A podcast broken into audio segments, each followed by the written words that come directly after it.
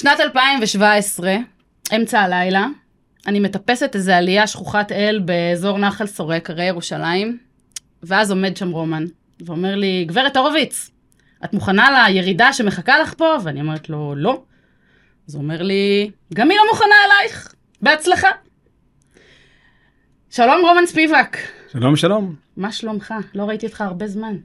מצוין, הרבה מים זרמו שם, הרבה, פחות מים בנחל סורק זרמו, אבל, אה, אבל אה, בינינו והרבה מאוד שנים אחר כך, הרבה מאוד מים זרמו זה בהחלט. תגיד, איך, איך להציג אותך למאזינות, המאזינים שלנו? אני בכמה כובעים, אני uh, מאמן ריצה, uh, אתלט בתחום ה, uh, הריצות הארוכות, כבר uh, 16 שנים, ו, uh, ואני יוזם של אירועים ושל uh, בעצם של כל הסצנה הזאת, של סצנת השטח בישראל. וכיוון שהפודקאסט הזה הוא, uh, הוא בתחום המנטלי, אז uh, הרבה מאוד תכנים מנטליים עוברים. Uh, אני מהמאמנים שמאוד מבין, שמאוד רואים את זה הוליסטית. אז אני אעצור ואני אגיד שרומן הוא מאוד מאוד צנוע, ורומן הוא מאמן ריצה ובעלים של, אה, בעלים ומייסד בעצם של קבוצת ריצת uh, סאמיט, שהיא ריצה לרצי שטח וערים, שהתאמנתי בה כך וכך שנים, uh, אי שם ב-2017 עד uh, אזור 2020. ורומן אחראי להרבה מאוד uh, שטויות שעשיתי במהלך קריירת הריצה שלי, בקרוב נחזור.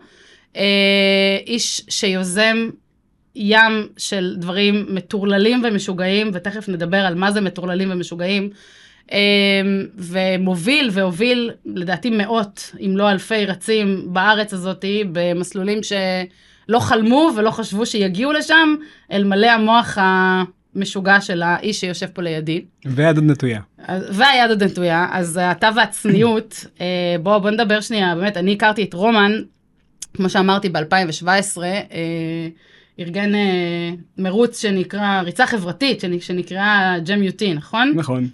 נרשמתי שם בתמימותי למקצה ה-36 קילומטר, אמרתי, בסדר, אני כבר מרתוניסטית ואולטרה מרתוניסטית, ורצתי 80 קילומטר, ורצתי 50, ואז הגעתי להרי ירושלים, אז נראה לי הזינוק היה באיזה שתיים בלילה, ולא היה לי שמץ של מושג, לא מה זה הרים ולא מה זה שטח, עד שהכרתי את רומן.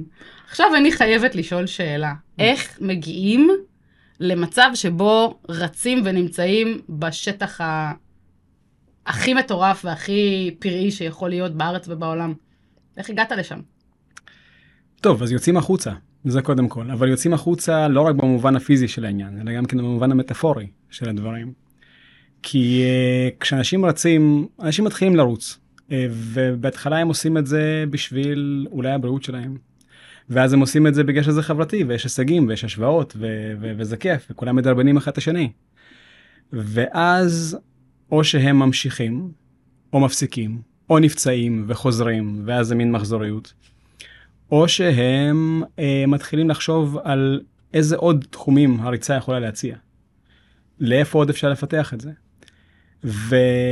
וריצה בהרים היא מכילה בתוכה גם כן את הריצה כמו שהאנשים שרצים בירקון מכירים, וגם עוד הרבה מאוד אלמנטים שהם אינם ריצה. זה משהו שהוא מאוד מאוד, אה, זה כמו האנלוגיה שאני מביא בדרך כלל, שזה, שאם ריצת כביש היא סקלפל מנתחים, אז ריצת שטח זה לדרמן עם המון המון פונקציות. וצריך... זו פעם ראשונה שאני שומעת את ההשוואה הזאת. איזה יופי. כן, בלדרמן יש גם כן סכין, הוא לא כזה חד, אבל הוא בסדר. ו, אה, וצריך לדעת איך להשתלט על כל הדברים האלה. וזה מה שמורכב, מצד אחד זה מה שלפעמים מאיים על אנשים בריצת שטח, אבל זה גם כן מה שקוסם. תמיד יש עוד לאן, ושום אה, דבר לא מחייב. זה לא מחייב, זה לא מחייב אה, אה, לנצח בשום דבר, או להיות מהיר יותר משום דבר. או אפילו להשתתף בתחרויות, שאנחנו כבר לא קוראים להם תחרויות, אנחנו קוראים להם אירועים. Uh, הדבר היחיד שזה מחייב, אם רוצים להתקדם, זה פשוט להופיע, לצאת החוצה. מדהים. אני חושבת שיש משהו שאני אישית uh, מאוד uh, מתחברת אליו מהדברים שלמדתי ממך, שמגיע השלב של ההכרה ומתחילה השלב של היצירה. היה לך אה, אה, ממש אנלוגיה שלמה על הכרה ויצירה בתוך הריצה, ואני חושבת שהרבה מאוד רצים, אני ביניהם, שסיימו עם השלב הזה של תראו אותי, אני רץ מהר, תראו אותי, עשיתי עוד מרתון, מגיעים ליצור את עצמם מחדש. אני הרגשתי בשטח שאני פשוט יוצרת כל פעם טל טובה יותר, טל חדשה יותר, שזה בכלל נכון לגבי ריצה, אבל אני חושבת שיש משהו בשטח, ב... ולא שטח, אה, זה לאו דווקא שבילי 4 על 4, לא שיש איתם בעיה, אבל לאו דווקא שבילי 4 על 4, כמו שאנחנו מכירים מהיערות, אלא הערים והסלעים והמקומות הפסיכיים שמגיעים אליהם, קורה שם משהו. אתה יכול להסביר מה זה הדבר הזה? אמ, האמת היא שגם כן עוד עשר שנים אם היית מראיינת אותי לא יכלתי לגמרי להסביר מה בדיוק הדבר הזה שקורה שם. אה, וזה חלק מהסיבה שאנחנו הולכים וחוזרים לשם. זאת אומרת תמיד דברים שונים קורים וכל פעם כש, כשחוזרים אפילו לאותו מקום הוא נראה שונה.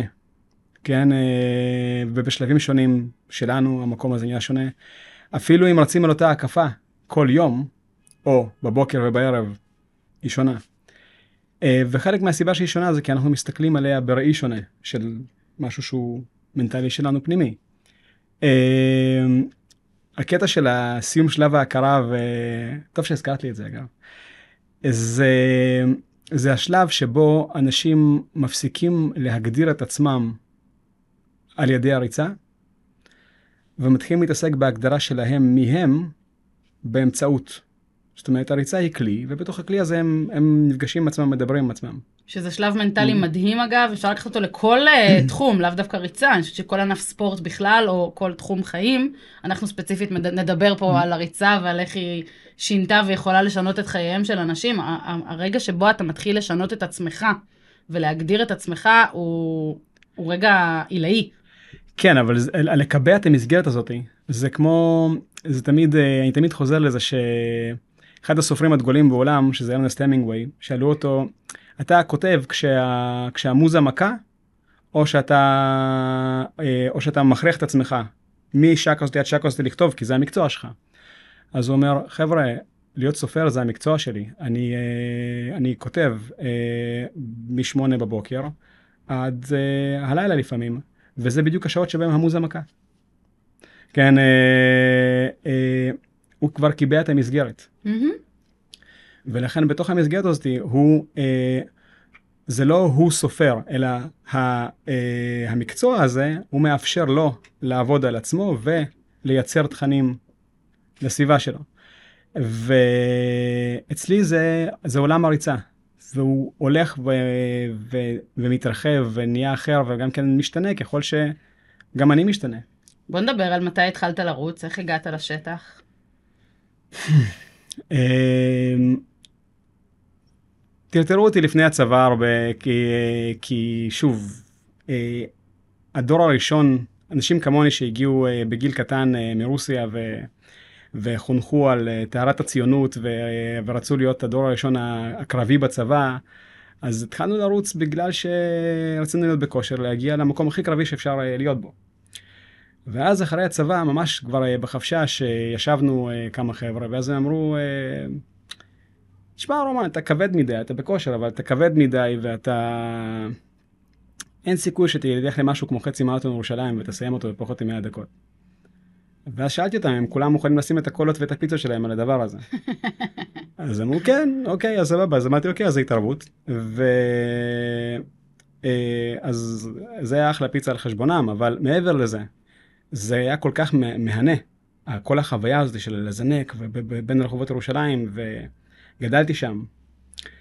אה, וקו הסיום והקושי. אה, ו... אבל זה לא היה ארוך מספיק בשביל להבין איפה, איפה נמצאים הגבולות ואיך אני נמצא כשאני בתחום הגבולות שלי. איך, איך, איך החלק המנטלי שלי מתנהג כשאני קרוב לקצוות שלי. ב-2005, אה, בגלל, שוב, בגלל אה, סוג של התערבות טיפשית, יצאתי ממטולה עד אילת באופני כביש אה, לא מספיק טובות, עם, עם, עם, עם, עם, עם צוות, עם צוות אה, שלא הבין עניין. בלי אף אחד שיקח לי את הרוח, ובהרבה מקרים בלי אף אחד שילווה אותי, זה סכנת נפשות ולא הייתי עושה את זה היום.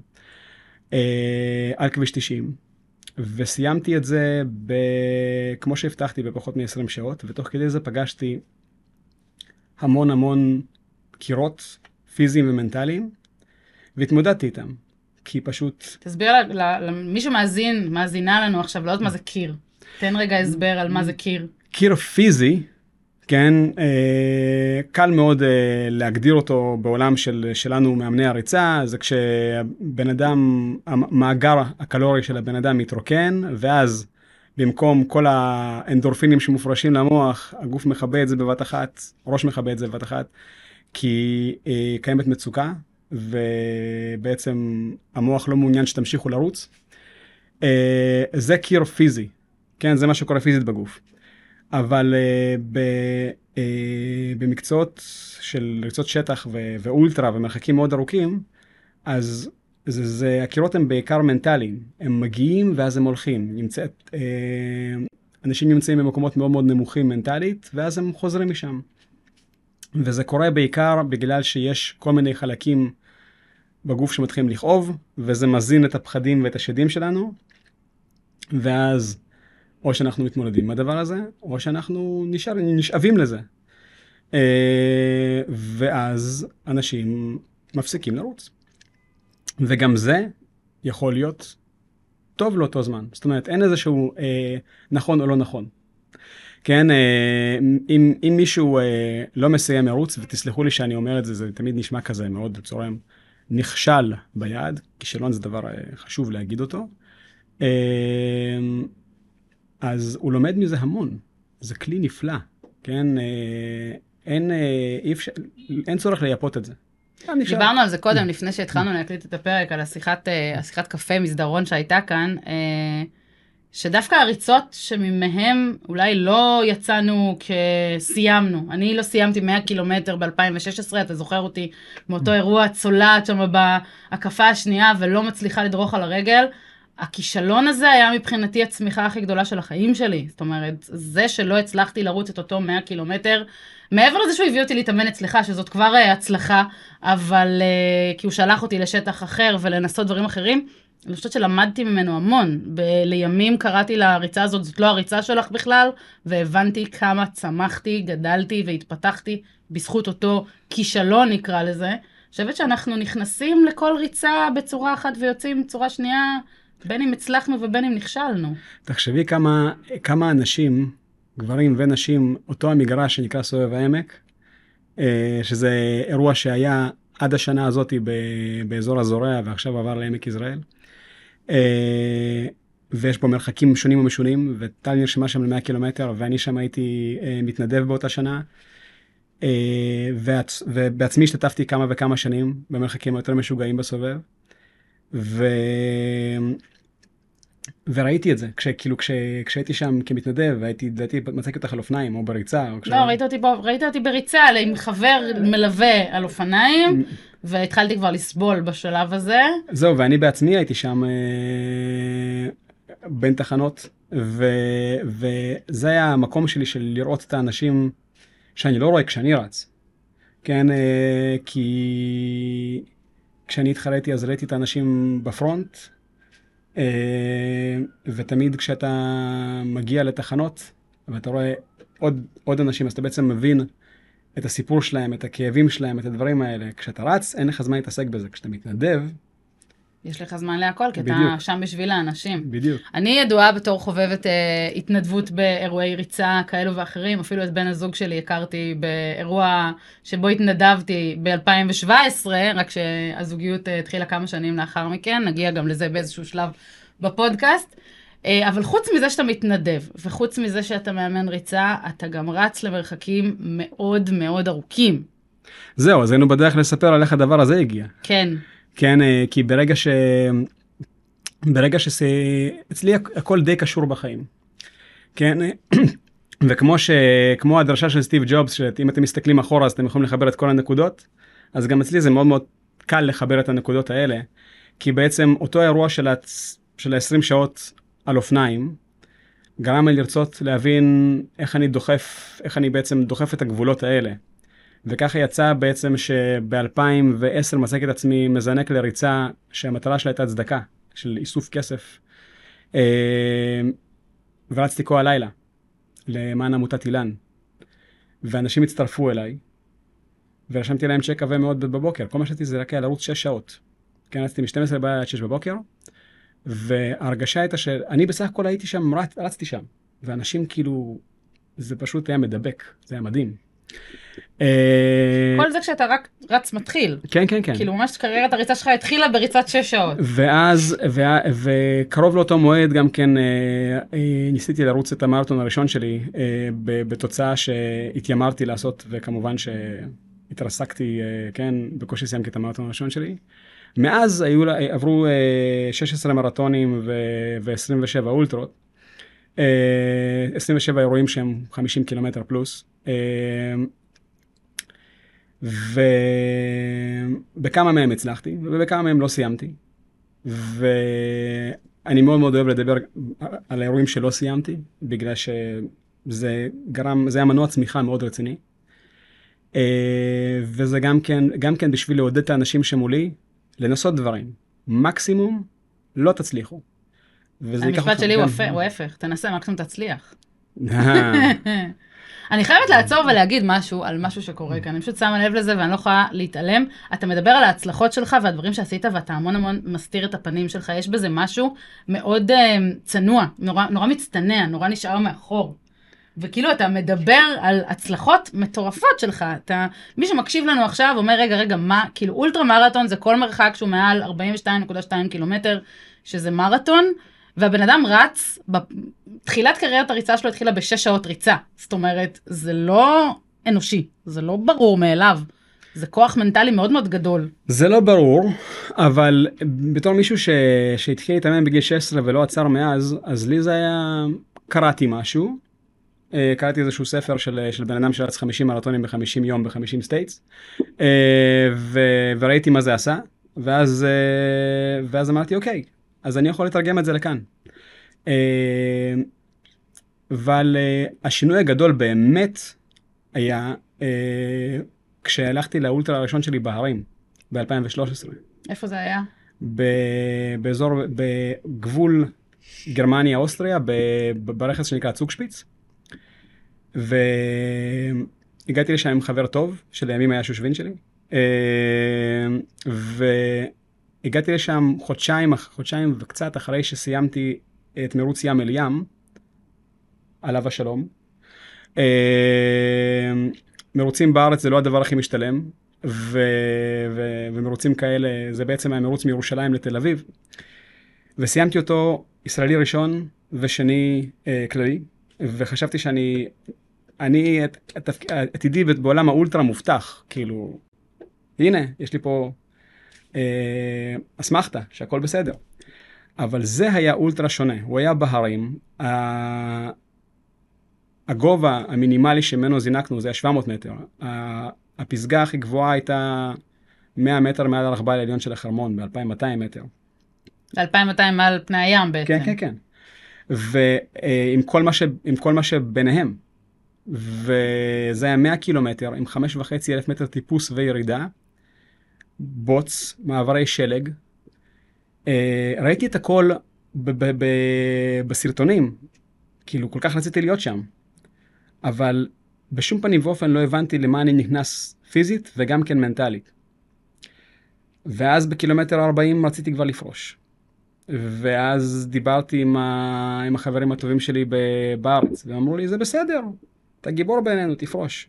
ואז דיברתי עם מי שאז היה מתחרה שלי בארץ, עם זיו. ואז אמר לי, איזה תפרוש? כן?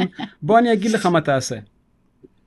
וזה עבד, וברגע שזה עבד כבר לא יכלתי לפרוש, אז הייתי צריך להמשיך. ואז נפל לי האסימון איפשהו בקילומטר ה-70, שאני ממש יכול לסיים את זה. כמה קילומטר היה המרוץ? היה 100 קילומטר, 5.5 אלף מטר טיפוס. אה, אחרי 26 וחצי שעות הם סוגרים את המרוץ. ב-19 וחצי שעות חציתי את קו הסיום, מדהים. התיישבתי, קיבלתי את המדליה שלי ואת החולצה שלי, ואז הייתי צריך את העזרה של החבר שלי לקום מהספסל ולרדת את המדרגה הבודדת מהפביליון שהוא קו סיום. לא יכולתי לרדת את, את, את המדרכה הזאת, לא יכולתי לרדת. והבנתי שאני, אין לי מושג, אין לי מושג איך רצים את הדברים האלה, אין לי מושג איך רצים בירידות. אה, זה עולם אחר לגמרי, מה שחשבתי שאני יודע על אולטרה, אני לא יודע. לימים אגב הפכת להיות אחד האנשים הטובים ביותר בארץ לדעתי בריצה בירידות uh, טכניות. איך כאילו הגעת ממצב שאתה אומר לעצמך באותו סוף מרוץ, אני לא יודע כלום על ריצה, שאגב, אני מאוד מעריכה את הצניעות והענווה הזאת, אני חושבת שהיא מדהימה, אתה תלמיד כל הזמן, אתה מגיע משם ללהיות מורה של מאות ואלפי רצים. אבל לפני זה צריך לרכוש את הידע הזה. אז, אה, אז אה, שני, בשנתיים אה, הבאות, אני לא רציתי אפילו לחזור אה, ב-2014 לצוקשפיץ, רציתי לעבור עוד שנתיים ולחזור לשם כשאני בקיא בטכניקה הזאת. ואז התכתבתי עם כל ההורים והתומים בעולם וכל מיני אה, ספורטאי קצה. Mm-hmm. אז עדיין החומר לא היה כל כך אה, ברשת כמו שהוא היום. ואז קיבלתי את כל ההסברים ו- ו- וקראתי המון ואז הלכתי ויישמתי את זה. אה, זה עוד היה בימי הרווקות שלי. אז היה לי המון זמן ליישם את הכל. אה, ו- ואז חזרתי לשם ב-2015 וחזרתי לשם עם אחי. אני חושבת שאני זוכרת את זה. וחזרתי לשם כאילו עם אחי ועוד מאוד מתאמן, ו, אה, ובעצם אחי היה העוזר שלנו, אה, איש הצוות שלנו. להיות איש צוות במרוץ אולטרה, לנסוע בין תחנות ו, ובעצם לשרת את האנשים שרצים, זה משהו שבארצות הברית למשל, אנשים נוסעים ימים מסטייט לסטייט רק בשביל לעשות את זה. זה, mm-hmm. זה נחשב ממש שליחות. ו...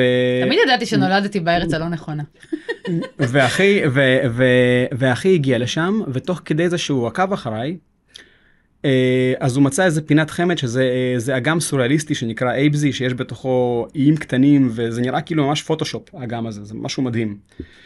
ואז הוא חיכה לי בקילומטר האחרון של המרוץ, וסיימתי ממש מוקדם מהמצופה.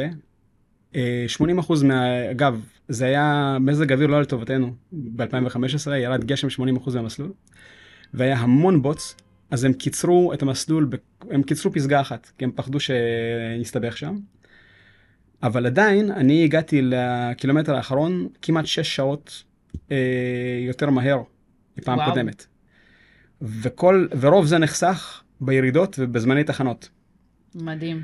ואני זוכר את הקילומטר האחרון שלי ב-2013, כשאני אני כל כך חיכיתי להגיע לקו הסיום כבר ולהתיישב, זה היה כל כך כבד עליי. ועכשיו אני רצתי, אני סוג של ריחפתי, ואחי רץ לידי את הקילומטר האחרון. הוא אומר לי, אז איך אתה מרגיש? ואני אמרתי לו, אני לא רוצה שהקילומטר הזה ייגמר. ואז הבנתי בעצם שזה הזרימה שמדברים עליה באולטרה, כן? של כאילו, אתה מאבד תחושה של, של, של זמן ומרחק, כי אתה נמצא, אתה, אתה נמצא, אתה מאוחד עם הסביבה, עם הטבע, עם עצמך. זה רגעים שאתה מגיע ממש לשלווה. לא כל ריצה של אנשי שטח בכל רמה יוצאים ומגיעים למצב כזה, אבל יש רגעים כאלה. ואז כשהגעתי לש... לקו הסיום, וקודם כל הבנתי שאני מסוגל ללכת. אה, יום אחרי זה הבנתי שאני יכול לצאת ולפחות אה, לעשות איזשהו טיול, ואז אחי אמר לי, אני לוקח אותך להליכה, ריצה אם תוכל לרוץ באגם החמד הזה שגיליתי בזמן, שלי, בזמן שליוויתי אותך. אז הוא לקח אותי לשם, ותוך כדי זה שאנחנו רצים, אמרתי לו, תקשיב, אם אני אמצא אותה, את האחת שלי, כן, פה, פה אני ארד על הברכיים שלי, ופה אני אציע לה. ואז אחי חייך עליי ואמר לי, טוב, עכשיו רק נותר לך למצוא אותה. אתה מראה לי להנחתה, כי אני חושבת שכמו שאתה אולטרה מרתוניסט, אז גם חיפוש האישה שלך היה סוג של איזה מסע אולטרה. וכמי שמכירה אותך קצת, אני זוכרת את הרגע שבו גם אה, נולדה הילדה הראשונה שלך, שאמרת, עכשיו זה רק מתחיל. זאת אומרת, כל זה היה מבוא. היה לך ממש השטג כזה, הכל היה מבוא. נכון. ואני חושבת שיש משהו, אתה יודע, אני, לא היה לי ספק שאתה תתארח בפודקאסט שלי, ונראה לי שאתה יודע את זה, כי דיברתי איתך בערך ביום הראשון שהחלטתי עליו. אתה, אתה פשוט מייצג מבחינתי אולטרה לייף. זה כבר לא ריצה, זה יש משהו הרבה הרבה מעבר. אני אודה ואומר שאתה לדעתי המאמן המנטלי הראשון שהיה לי אי פעם, כי היו לי הרבה מאמנים לפניך וגם אחריך, והיה לי עוד מאמן מנטלי, אבל אני חושבת שהדרך שה, שבה אתה מסתכל, גם על אותו מרוץ, שאתה אומר, כאילו, סיימת מרוץ עכשיו, פה אני הולך להציע לניסויים, זה כאילו, ההקשר בין ריצה לבין החיים הוא מאוד מאוד מאוחד אצלך. כשאתה מדבר עליו, כשאתה חי אותו, אני חושבת שאי אפשר להפריד ממך את זה. אני חושבת שחיפוש האישה שלך היה גם סוג של אולטרה, ואני הכי אשמח אם תספר, אה, ותספר ותשתף איך, איך זה קרה ואיך הגעת להיות היום אב לשתיים. אמ, האמת היא שזה קורה בגלל נפלאות הרשת הווירטואלית. אה, זאת אומרת, לולא, ה- לולא אתן, ההאשמות אה, ועולם הרשת, אה, לא הייתי מוצא אותה בחיים. אה, כי אדם לא יכול להיפגש פיזית עם כל כך הרבה, כן? ולימים מישהי שהייתי איתה בקשר, אפשר לקרוא לה אקסית מיתולוגית, אבל פשוט ברגע ש... תמיד אומרים שברגע שהאקסית שלך המיתולוגית נהיית אימא, ואתם עדיין בקשר, אז אתה כבר לא מתייחס אליה בתור אקסית, אתה מתייחס אליה בתור מישהי שאתה מאוד מאוד אוהב, והייתה חלק מהעבר שלך. אה, אז היא הזמינה אותי לחתונה שלה, ושאלה אותי אם יש איזשהו אה, חלק בי שהתבאס להגיע לחתונה שלה. עכשיו, היא הלכה, הלכה להתחתן עם הבן אדם שאני המלצתי לה, כן, לתחזק איתו את הקשר. איך אני יכול להתבאס מזה? זה רק אה, כאילו, זו הייתה השמחה שלי, אבל זה היה מבאס להגיע לשם לבד, מן הסתם. אז היא אמרה לי, טוב, אז אה, תלך לאתרים וכאלה ואחרים ו- ו- ו- ותמצא אותה. ואמרתי לה, אבל אני לא איש של אתרי היכרויות. אני כותב. אז אמרה, אוקיי, אז אם אתה יכול לכתוב מספיק טוב, אז תכתוב. אז ישבתי וכתבתי אה, 13 שורות אה, שפ- שנפתחו בדרושה אחת לכתוב לשירים. ופרסמתי את זה בפוסט בפייסבוק, וזה הפך להיות ויראלי. מה זה ויראלי? אני חושבת שאין אין, יום ודקה שלא ראיתי את אותו פוסט. אני חושבת שעוד לא הכרנו ברמה הזאתי אז, אבל אני זוכרת את הפוסט הזה. ואני זוכרת שראיתי אותו, ואני חושבת שראיתי אותו משותף מאות, אם לא יותר פעמים, וזה מדהים. קודם כל זה צעד אמיץ, מי שמקשיבה לנו, יש פה בן אדם שככה מצא את אשתו, תכף נגיע להמשך הסיפור, זהו. אבל... ו, אה, והקטע הוא ש... אגב, אה, מישהי אמרה לי באותה תקופה, עכשיו, עכשיו אם, אם חוזרות אליך הרבה, תתחיל להרגיש איך אה, בחורה ממוצעת אה, ב- ב- באתרי היכרויות מרגישה כשעטים עליה כמו נשרים, כן, אה, והיא צריכה למיין מכל החבורה הזאת. וזה באמת, כיוון שכל בן אדם וכל בת אדם היא מיוחדת, כן, ו- ויש פניות כאלה ואחרות, ולך תדע, כאילו, מי זאתי שעומדת מולך, כי היא עומדת מאחורי הרשת הווירטואלית.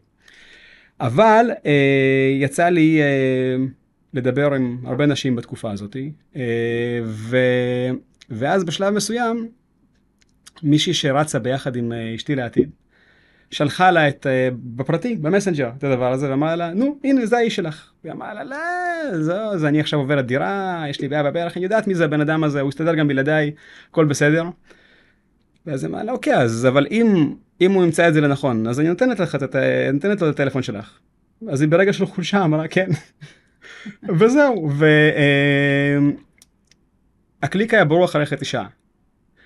אה, ואז, כמו כל מסע, וכמו כל אולטרה, עברנו הרבה מאוד אה, גלגולים. אה, ב... אם הכרנו ביולי 2015,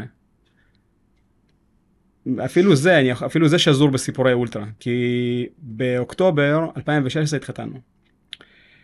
כש, עשר חודשים אחרי שהכרנו, הצעתי לה בדיוק איפה שאמרתי לאחי, שם, באייבזי, איפה שזה.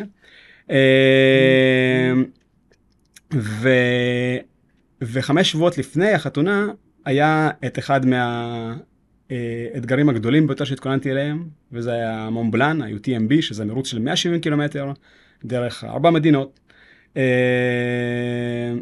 ו... והתחלתי אותו ולא סיימתי אותו. פרשתי באמצע, בגלל טעות שהיא שלי. ואגב, אחד הדברים החשובים ביותר במסע במסעות של אולטרה, לאנשים שעדיין לא יודעים את זה, אה, או גם כן אנשים שכבר יודעים את זה, לתרגל את זה, זה לקבל אחריות. כל מה שקורה באולטרה, זה באחריותי. זה לא באשמתי, אבל באחריותי. והיא זה הייתה... מסר, לך, סליחה שקטעתי לך, זה מסר לחיים בכלל, לכל מי שמקשיבה לנו, גם לא אולטראיסטית, נכון. לקחת אחריות על דברים, על החלטות, על דרך שבוחרים בה. אם את יכולה, אם את לוקחת אחריות, זה בר שינוי. אם זה לא באחריותך, זה באחריות מישהו אחר, אז את מנוהלת על ידי אותו אחר. אה, אז זה חמש שבועות לפני החתונה. כן, הייתי, הייתי ב, על המסלול בדילמה של אם עכשיו מהמצב שבו אני נמצא אני ממשיך, או שאני אצליח או שיאספו אותי באלונקה. אבל זה חמש שבועות לפני חתונה. וארוסתי פה מלווה אותי. אז מה השיקולים? אז השיקול ההגיוני יותר התערב, בדרך כלל לא הייתי עושה כזה שיקול, הייתי הולך על זה במאה אחוז. אבל אין ספק שהימצאותה של בת הזוג עשה את שלו. ולימים אה, אמרתי לה שכשאנחנו נהיה הורים והילד שלנו יוכל לרוץ איתנו את המאה מטרים האחרונים, אז אני אעשה את ה-UTMB, עוד פעם. ו... ולפני שנה חזרנו לשיחה הזאת. אז אמרתי לה, אוקיי, אז ב-23 אנחנו עושים את זה. אז, אז היא אמרה לי, אבל הקטנה יותר, אנחנו, יש לנו שתי בני, שתי בנות, היא לא תזכור את זה. ואז אמרתי לה, נכון, את צודקת, אז אנחנו נחכה עוד. יואו, מדהים. אימא'לה, יש לי צמרמורת ממש. אה, כי זה, כי, זה, כי, זה, כי זה הפך להיות משהו של כאילו, שזה לא, זה לא ההישג שלי, כן? זה בדיוק כמו ש... כשמישהו יוצא עם מישהי לדייט ואז אומר לה, זה עליי, כן? אז זה כסף שלו, כן? זהו, הוא לארג', הוא מזמין, או שהיא מזמינה, הכל בסדר. כשיש משק בית משותף, אז אין עליי, כן? כי כל כסף שאני מרוויח הוא שלי.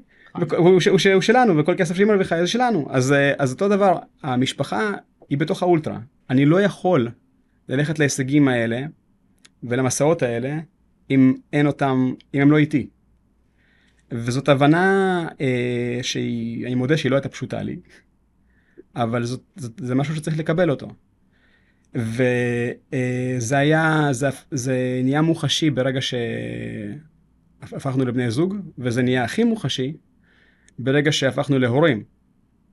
כן, אה, כמעט כל ספורטאי שאני, ספורטאי עילית אמיתיים, לא כמוני, כן, ספורטאי עילית אמיתיים בחו"ל, שהם מדברים על הקטע של שילוב המשפחה, ואף אחד מהם לא מצא את קו הזהב. זאת אומרת, הם, אה, הם בכל יום בוחרים בחירות שהן נכונות יותר ונכונות פחות. חושבת שזה עניין של באמת שילוב של איזונים. אתה צריך בסוף איכשהו לאזן בין התחביב או המקצוע לבין המשפחה. אני חושבת שאם יש דבר שאני יכולה להגיד, ואני אעיד על זה, כי אתה לא תעיד על זה כנראה, זה שתמיד, אבל תמיד משפחה הייתה אצלך ערך עליון. היו ימים שהמתאמנים שלך היו משפחה, וראיתי את זה מאות פעמים בבקרים, אחרי אימונים, אם זה בהדר יוסף או ב... לא יודעת, בכל מיני יערות ומקומות, המתאמנים שלך תמיד היוו חלק בלתי נפרד ממך, ממש כמו משפחה. אני תמיד הרגשתי כמו אחותך. כאילו, כי, כי ככה, כי זה דאגה של אח גדול. אם זה תמצאי זוגיות, ואם זה תעשי את מה שאת רוצה, וגם כשבאתי ו... ופרשתי מריצות השטח, כי הלכתי להגשים את עצמי במקום אחר, בריצות כביש, במהירות, אז, אז תמיד היה חיבוק, תמיד היה דרך צלחה, תמיד היה אני פה, אני לא הולך לשום מקום. והיום כשאתה מתייחס ואתה מדבר על המשפחה שלך, שזו משפחה שלך, התא משפחתי שאתה הקמת, אני חושבת שיש שם סביבה תומכת מטורפת, ומי שמקשיבה לנו עכשיו, יכולה רק לקחת מזה את הכוח של סביבה תומכת, של עד כמה הדבר הזה הוא משמעותי ודלק. שיהיה ברור, אני הולך להיות אמיתי כאן, כן? אה, אשתי התרעמה הרבה מאוד פעמים על, על בחירות שעשיתי, ו... זה נכון שאנחנו אומרים בצחוק שהן תמיד צודקות, אבל, אה, אבל היא צדקה בהרבה מאוד מקרים. ואם לא הבנתי את זה בהתחלה, אז הבנתי את זה בהמשך הדרך. אה, בגלל שכשמישהו ממוקד כל כך במטרה, ורואה לפניו את היעד, לפעמים הוא שוכח מכל מיני דברים, מלראות את זה מזוויות אחרות. וחשוב שהמשפחה, התא המשפחתי לא רק אה, יתמוך וילך אה, אחרי היעדים האלה, אלא גם כן אה, ישקף את כל מה שקורה מעבר, בגלל שזאת התמונה האמיתית. זאת אומרת, אני לא ספורטאי ואיש משפחה. אתה איש משפחה. אני איש משפחה. ברור. והספורט הוא כלי שמשרת. ו, ועכשיו, אגב, עוד רגע גם כן אשתי חוזרת לרוץ ו, ותהיה חלוקת זמן. ואם זה יבוא על חשבון ההישגים שלי, אז יהיה בסדר. בגלל שהתוצר שה, שזה מביא לחיי המשפחה, לזוגיות, כששני בני הזוג אה, רצים, ולא, ולא רצים ביחד. כל אחד נמצא בעולם שלו, כן? כל אחד יש לו את, את, את, את הזון שלו והוא, ואת השקט שלו בתוך הריצה, ואז הם חוזרים עם השקט הזה ועם התובנות האלה וכל זה, ואז הם בזוגיות, זה מתדלק זוגיות לשנים על גבי שנים. כן? אה, וזה באמת, שוב, אני אבא לילדות קטנות. אה, בטח אתן מאזינות ואומרות, אה, עוד מעט הוא יגיע ויהיו לו ילדות יותר גדולות. אה, אני לא יודע מה הגילאים של המאזינות אה, והמא- והמאזינים, אבל אני בוודאי שלא מנוסה בלהיות הורה, כן? הבכורה שלי בת שלוש וחצי עוד מעט. אבל כל, ה, כל ההתנסות עם, ה, עם ההורות זה, זה עולם אחר לגמרי של, אה, של החלטות, של, אה, של שילוב, של איזונים, כמו שאת אומרת. אני חושבת שאתה משתמש בדברים שרכשת בריצה למרחקים ארוכים, בקבלת החלטות ובאיזון אה, כזה או אחר. גם לרוץ בשטח סלעי ומטורף צריך הרבה איזון. אומרת את זה אחת שנפלה מאות פעמים בשטח. אה, והתרסקה בגלל בדיוק חוסר איזון, וזה חוסר איזון שמתחיל בראש, זה לא, זאת אומרת, זה מתחיל פה, בראש, זה לא, זה לא ברגליים. הרגליים מאוד מאוד יציבות, אבל ברגע שאתה רץ ושנייה אחת הראש ברח לאיזושהי מחשבה, אני חושבת שזה אותו דבר. אבל בדיוק בגלל אה, זה היית אחת המתאמנות שהכי, שהיה הכי, הכי טוב לי והכי קל לי להתחבר אליהם. בגלל שלאורך השנים היו לי מתאמנים ומתאמנות ש, שהיו להם אה, יעדים יותר גדולים או שיותר מהירים ממך או כאלה דברים, אה, אבל היחס לנפילות, כן, זה אגב הגבלה גם כן ליחס לנפילות בחיים. בר... זה, זה, אה, אנחנו מדברים על נפילות בחיים, אנחנו לא מדברים על נפילות בריצה. כן, כן, כן, אבל זה, אבל, אבל, אבל זה משקף, בגלל שהרבה אנשים, ובמיוחד אגב נשים, נשים נופלות בשטח, ועכשיו זה תהליך של לחזור לקצב של חודשים לפעמים, עד לקצב שבו הם היו לפני שהם נפלו ככה. כן? אה, את נופלת ואת ניזונה מהמחשבה שהחמור ביותר קרה. זה לא הולך לקרות עכשיו, זהו. שחררי. אני עכשיו, יכולה רק להגיד, אני חושבת שהנפילות, אתה מדבר על הנפילות ואני ככה מרגישה שאני מצומררת, וככה בדיוק חשפתי את זה השבוע ל... ממש בפרוטרוט באינסטגרם שלי, ויש שם ככה, כל הסיפור שלי. נפלתי כל כך הרבה פעמים בחיים שלי. אם זה חרם, ואם זה פגיעה פיזית, ואם זה דחייה חברתית, ודחייה של גברים, ומקומות עבודה, ו- ו- וקבוצות שהייתי בהן, שהייתי פשוט, את לא שייכת לכאן, את לא מספיק טובה בשבילנו. ומבחינתי נפלתי כבר את הנפילות הכי קשות שיכולות להיות, וצמחתי מהן, כי אני יותר חזקה מזה. אז מה זאת נפילה בשטח? מה זה עוד סלע שעד היום יש לי צלקת על הברך, ואני תמיד אומרת, אני מעדיפה עשר צלקות על הברך ולא צלקת על הלב. זה הסיפור של, אגב, זה הסיפורים של טובי המסעות. כן, של ה... כן, אה, אה, אפילו הפרסומת הכי מוצלחת של נייקי, ever, בכל הזמנים. כן, של מייקל ג'ורדן שצועד אל תא ההלבשה שלו ואומר, אני פספסתי ופספסתי ופספסתי ולא קלטתי וזה, וישבתי ובכיתי על הספסל. נכשלתי כל כך הרבה פעמים בחיים שלי, וזו הסיבה שהצלחתי. כן? ברור. אה, אז אה, אני מאוד לא מאמין בדבר הזה, אבל הנפילות, הכישלונות לבדם, אה, הם כלי. עכשיו השאלה היא איך מתייחסים אליהם. ברור. ו, אה, ואני רואה איך, איך, איך, אה, איך אנשים, איך זה קשה. כן, אה, אה, אני נכשלתי ב, ב, ביעדים שלי לא פעם ולא פעמיים. אגב, יש, יש אירועים ש, שנכשלתי בהם פעמיים. זאת אומרת, התחלתי את האירוע, לא סיימתי אותו, נרשמתי שנה אחרי, הגעתי מוכן יותר ולא סיימתי אותו. ולמדתי בטירוף. כאילו, אה, יש אולטרות שלצערי פשוט פשטו את הרגל, זאת אומרת, אין לי אפילו סיכוי להשלים אותם. כן, אה, אבל העניין הוא שמה שלמדתי בפעמיים שעשיתי את זה ולא הצלחתי, אז זה משרת אותי גם בחיים שלי וגם מול קהל כשאני מרצה, וגם בהובלה של אנשים כשאני מבין את המקום שהם עומדים, כן, אה, אה, מול כישלון וכאלה דברים. אה, ואני חושב שלפעמים הפחד להיכשל מוביל אנשים למקום מאוד לא נכון.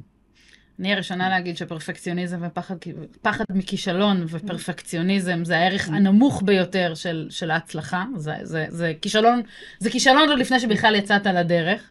אני חושבת שיש בך משהו שבגלל שאתה כל כך מנוסה בעצמך, גם בהצלחות מטורפות, כי בוא, בוא נשים רגע, כמות הפודיומים שלך וכמות ההצלחות הגדולה היא, היא, היא, היא לא קטנה בכלל, ועשית דברים, אני הייתי עדה לכמה וכמה אה, אירועים, בין אם עשית אותם אתה עם עצמך כאירוע, לנסוע למדבר באיזשהו יום ולחכות לך שם יום שלם ולראות אותך.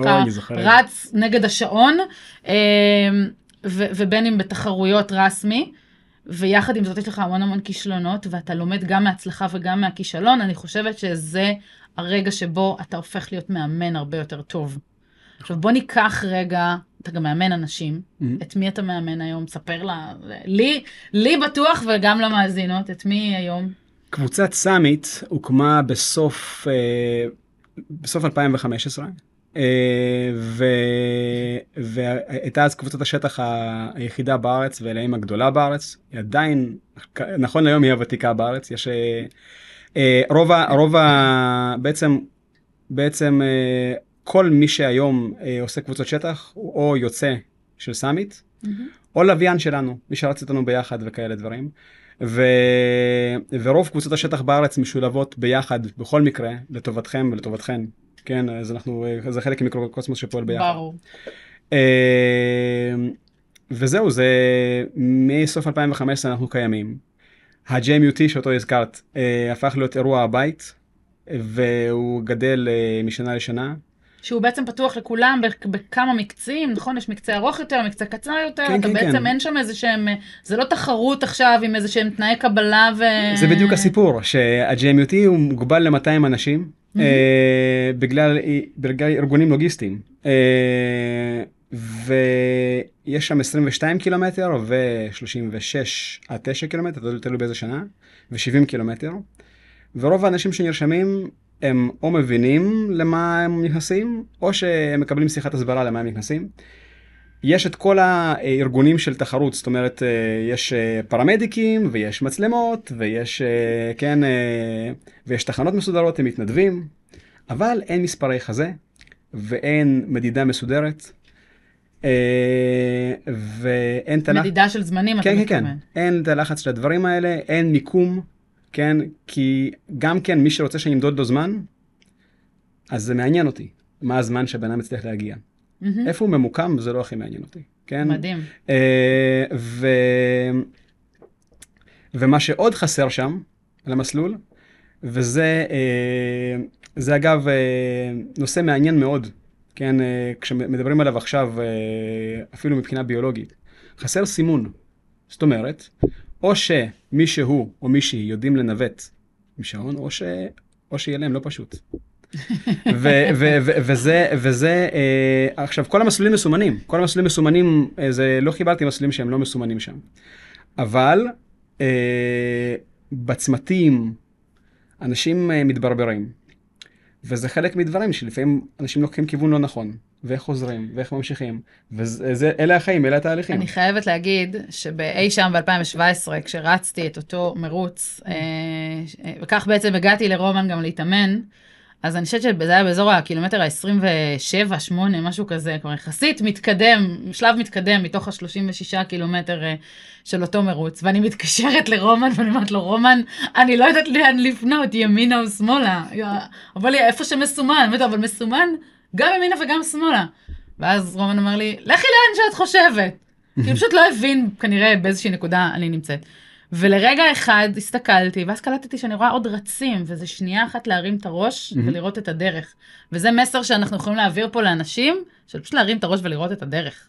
כי הדרך כל כך יפה וכל כך מעניינת, וניווט זה דבר שאפשר, שוב, כל מה שאנחנו מדברים פה אפשר לקחת אותו לחיים עצמם, לא רק לריצה, אבל uh, זה אחד המרוצים הכי יפים שיש, ואני מטיילת שם המון על האזור הזה, אזור הרי ירושלים. חלק ואני- ממה שיפה בו זה שהוא לא מרוץ.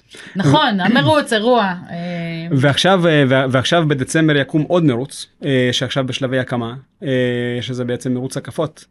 זאת אומרת, עוד מרוץ הקפות? כן. של כמה, כמה כל הקפה? 5.2 קילומטר וואלה. בשעה. מה, זה סטייל בקיארד כזה? כן, רק שלבקיארד אין סוף. בקיארד נכון, כאילו הוא מתחיל, נכון. אתה יודעת איפה הוא נגמר. מתחיל, הוא נגמר עד שהאחרון נופל, נכון. כן, נכון. אז אצלי זה מוגדר, יש 6 שעות, 12 שעות ו-24 שעות. מדהים. אני מזניק כל שעה, אבל אני מזניק מהר איתן, מהסטף עליון, לשומרות למטה, מכירה. ואז את המדרגות. מדהים. ולעשות את זה שעה אחרי שעה אחרי שעה אחרי שעה, ולעמוד בקאט-אוף של שעה. פגז. זה הולך להיות מעניין בין ה-30 לנובמבר ל-1 בדצמבר. זה יכול להיות העניין. תזמין אותי, אני אבוא לעזור, להתנדב, לעודד שם אנשים. אני רוצה שתיתן אה, שניים, שלושה טיפים למי ששומע אותנו עכשיו, ושומע, שומעת, ורוצה לנסות לרוץ שטח, רוצה לנסות לראות מה זה, איך עוברים מהטיילת פארק אה, והרקורטן ל- למסלולי שטח, ואיך נכנסים לשם. קודם כל למי שכבר רץ, כן, אה, בשטח, השטח לא דורש ריצה רציפה. אגב, גם כן למי שלא רץ ולא רצה. אם את, אתה, מסוגלים לרוץ 45 דקות, אני אפילו מדבר איתכם על קצבים, מסוגלים להישאר במצב ריצה 45 דקות, ברוכים הבאים לשטח. בגלל שהשטח בהרבה מקרים לא ידרוש מכם גם את 45 דקות הרצופות האלה. כן, אה, השטח מאפשר הפוגות של הליכה, זה בסדר ללכת בשטח. יותר מזה, להר לא אכפת.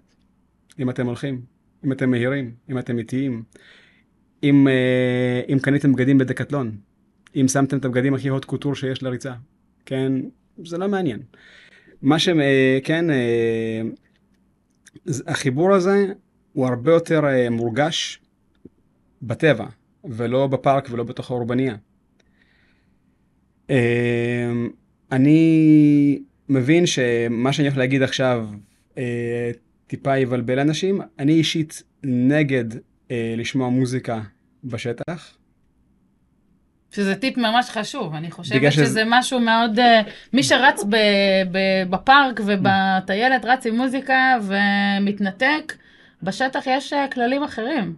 אני מקבל את זה שאם אתם רצים באותו שביל כל יום, אז uh, האישיו זה לא ה- ה- השביל עצמו, אלא הריצה שלכם פנימה בתוך עצמכם, אז לפעמים תרצו לברוח לתוך מוזיקה, בסדר.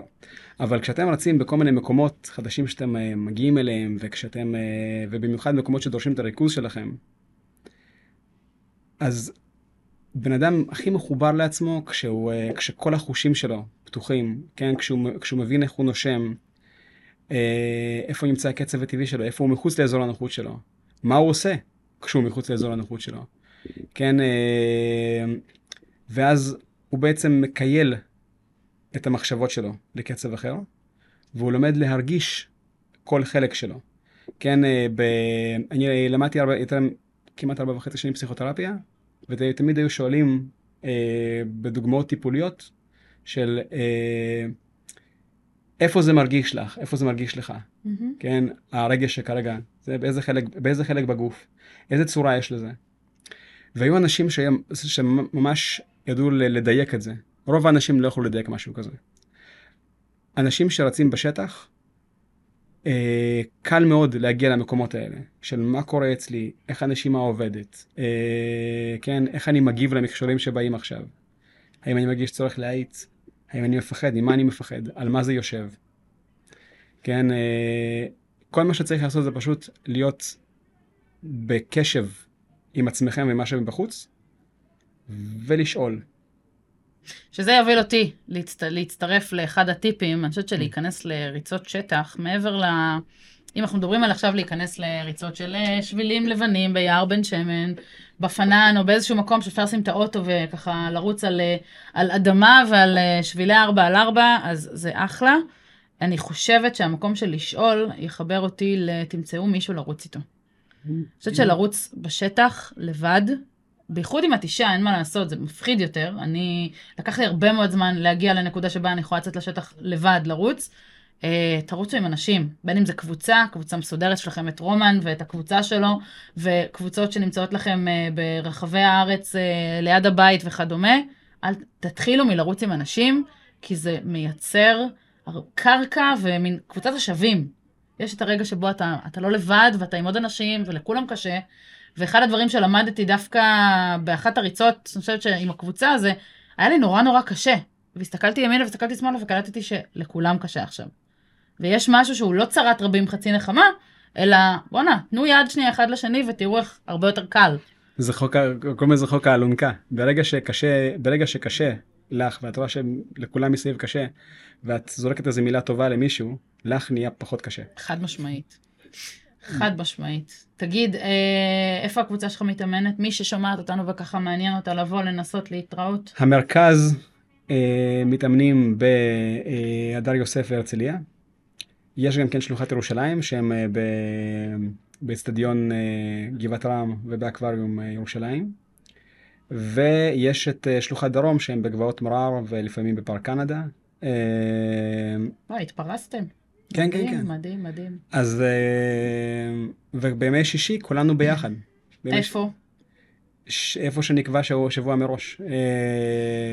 כן, אה, 20 ומשהו אנשים כבר אה, הודיעו שהם הולכים להגיע ליגור ביום שישי הקרוב. מדהים. חייבת להגיד שהריצות של יום שישי בבוקר עם קבוצת סאמיט זה הריצות הכי יפות והכי חברתיות שיש, יש שם ככה מקצים, נכון? מתחילים, מתקדמים, המהירים יותר אולי, המהירים פחות, וזה פשוט הנופים הכי הכי הכי יפים שיש, זה פותח את הלב, זה נותן השראה. בתור אה, אדם כותב גם, אני חושבת שאחד הדברים שמחברים אותי ואותך ותמיד חיברו אותנו זה גם הכתיבה.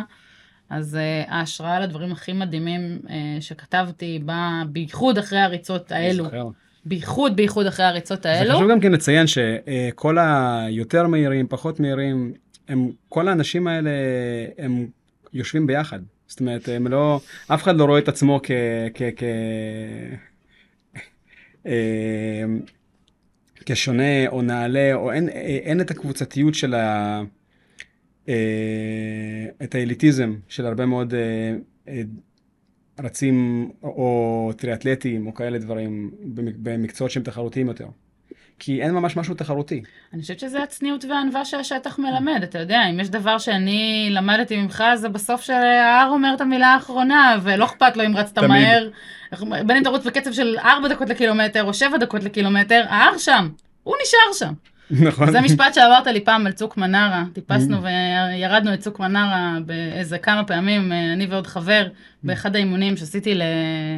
לתחרות שעשיתי באיטליה, מהמם. אה, ואני זוכרת שהתקשרתי אליך ואמרתי לך, ניצחתי, אז אמרתי לה, את לא, ההר שם, את פה, כאילו, את לא, כנסי לפרופורציה, אבל אני חושבת שזה גם העניין של אה, כן מהיר, לא מהיר, כן הלכת, רצת, נפלת, קמת, ההר ימשיך להיות שם, ולא באמת אכפת לו. אתם מבינים מה היא אומרת לכם, כן? זאת אומרת, היא הייתה מוכוונת להגיע לאיזשהו אירוע, בשביל זה היא נסעה לטיזנוכטק ליד קריית שמונה, טיפסה שם 4.2 קילומטר עם 750 מטר טיפוס וירדה. ארבע פעמים רצוף. ו- ועשתה את זה ארבע פעמים כן. רצוף, כן? כאילו זה לא הספיק, כן? אה, וגררה לשם עוד מישהו.